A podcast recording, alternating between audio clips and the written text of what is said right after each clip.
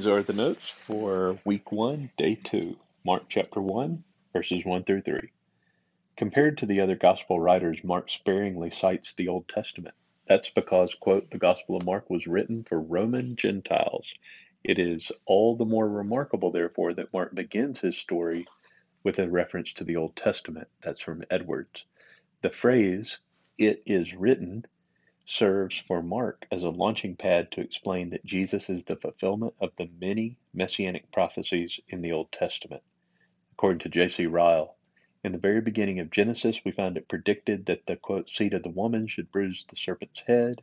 Genesis 3:15. All through the Old Testament, we find the same event foretold with constantly increasing clearness. It was a promise often renewed to the patriarchs and repeated by the prophets that a deliverer and redeemer should one day come. His birth, his character, his life, his death, his resurrection, his forerunner were all prophesied of long before he came. Redemption was worked out and accomplished in every step just as it was written. That's from J.C. Ryle. In Mark 1, verses 2 and 3, these are actually a compilation of three separate Old Testament texts, the primary citation coming from Isaiah chapter 40, verse 3. Each of the other three gospel writers also cite the same Isaiah text in reference to John the Baptist. Mark's point, as well as that of the other synoptic uh, authors, is to affirm that John the Baptist is the forerunner of the Christ in fulfillment of the uh, uh, Isaianic prophecy. Although allusions to several Old Testament texts are included in these two verses, Mark 1, 2, and 3, Edwards says the whole is attributed to Isaiah, who is considered the greatest of the prophets. Lane added, the citation of Isaiah in, indicates that the proper context for understanding the gospel is the promised future salvation found in the latter half of Isaiah. Clearly, John the Baptist is for Mark the fulfillment of Isaiah's prophecy, but Mark's main aim in his opening paragraph is to highlight the divinity of Jesus, the Messiah, the Christ. The baptizer's primary assignment, according to Mark's Old Testament quotation, is to quote, make ready the way of the Lord. Edwards says in the quotation of Isaiah, several of the pronouns and the way of the Lord refer to God. Mark, however, applies these texts with reference to Jesus. This indicates that the baptizer is not simply the herald of the Messiah, but of God Himself, appearing in Jesus of Nazareth.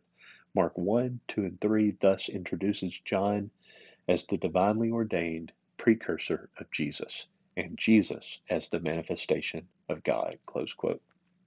From the outset, Mark wants his reader to know that Jesus is Lord, the long awaited Messiah. The repetition of the word way or path in these opening verses, mentioned three times in verses 2 and 3, also serve to introduce a larger theme throughout Mark's gospel. In Mark, Edwards says, the way of God is ultimately the way of Jesus to the cross.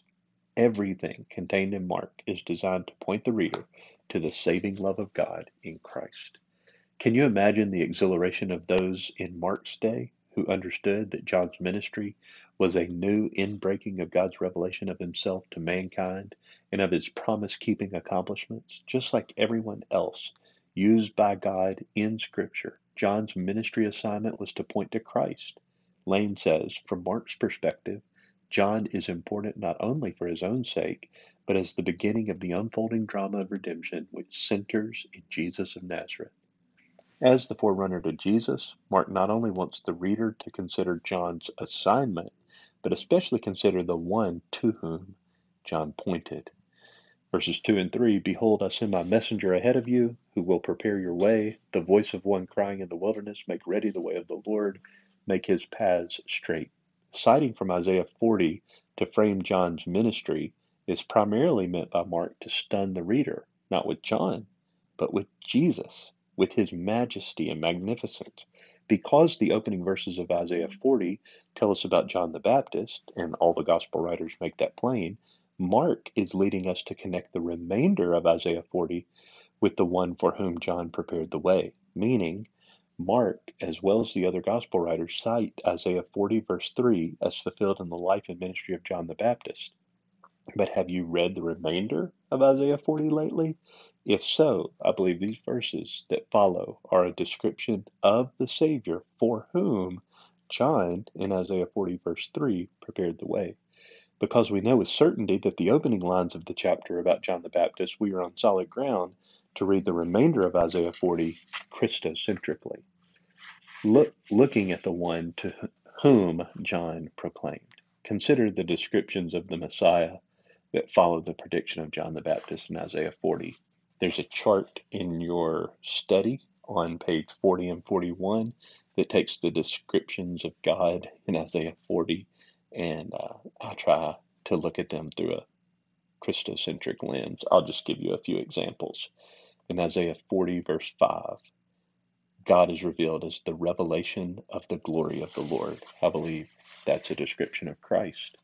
Or in Isaiah 40, uh, verse 12, we're told of his immensity, that he measures the waters of the earth in the hollow of his hands, or calculate calculates the dust of the earth uh, with precision. I believe this is a portrait of, of how we're to think of Christ's immensity. Or in verse 25 of Isaiah 40, there is no one to whom you can liken or compare him. There is no one who is equal to him. Verse 28, he is the everlasting God, the Lord, the creator of the ends of the earth. He never becomes weary or tired, which is actually one of the big ways we see Jesus fulfilling um, God's assignment to him in Mark's gospel. Immediately, immediately, immediately. He's constantly serving. He even came not to be served, but to serve. And Isaiah 40, verse 28, you, you see that, uh, I believe, Christocentrically, that it, he's, yes, he sleeps, yes, he eats, but ultimately he never wears out, never weary or tired. Uh, and he understands everything perfectly. So, to conclude this day's uh, meditation on Mark 1, verses 1 through 3, uh, I would say we have solid reason. I'm reading from the notes now. We have solid reason for making these Christological connections from Isaiah 40, not only because of the gospel writer's connection of John the Baptist to Isaiah 40, but also because the New Testament uh, goes on to pick up many of the same themes in the remainder of Isaiah 40 and shows how they were revealed in Jesus. For example, Isaiah 40, verse 28 speaks of, quote, the creator of the ends of the earth in John 1 3, Colossians 1 16 and 17, Hebrews 1 8 explicitly declare that Jesus is the creator of all things. For another example, Isaiah 40 verse 11 speaks of God as, quote, a shepherd who tends his flock. And in John 10 11, we are told that the Lord Jesus is, quote, the good shepherd who lays down his life for his sheep. Many such connections can be found between the specific, breathtaking descriptions of God in Isaiah chapter 40 and the Lord Jesus Christ as he is revealed in the New Testament.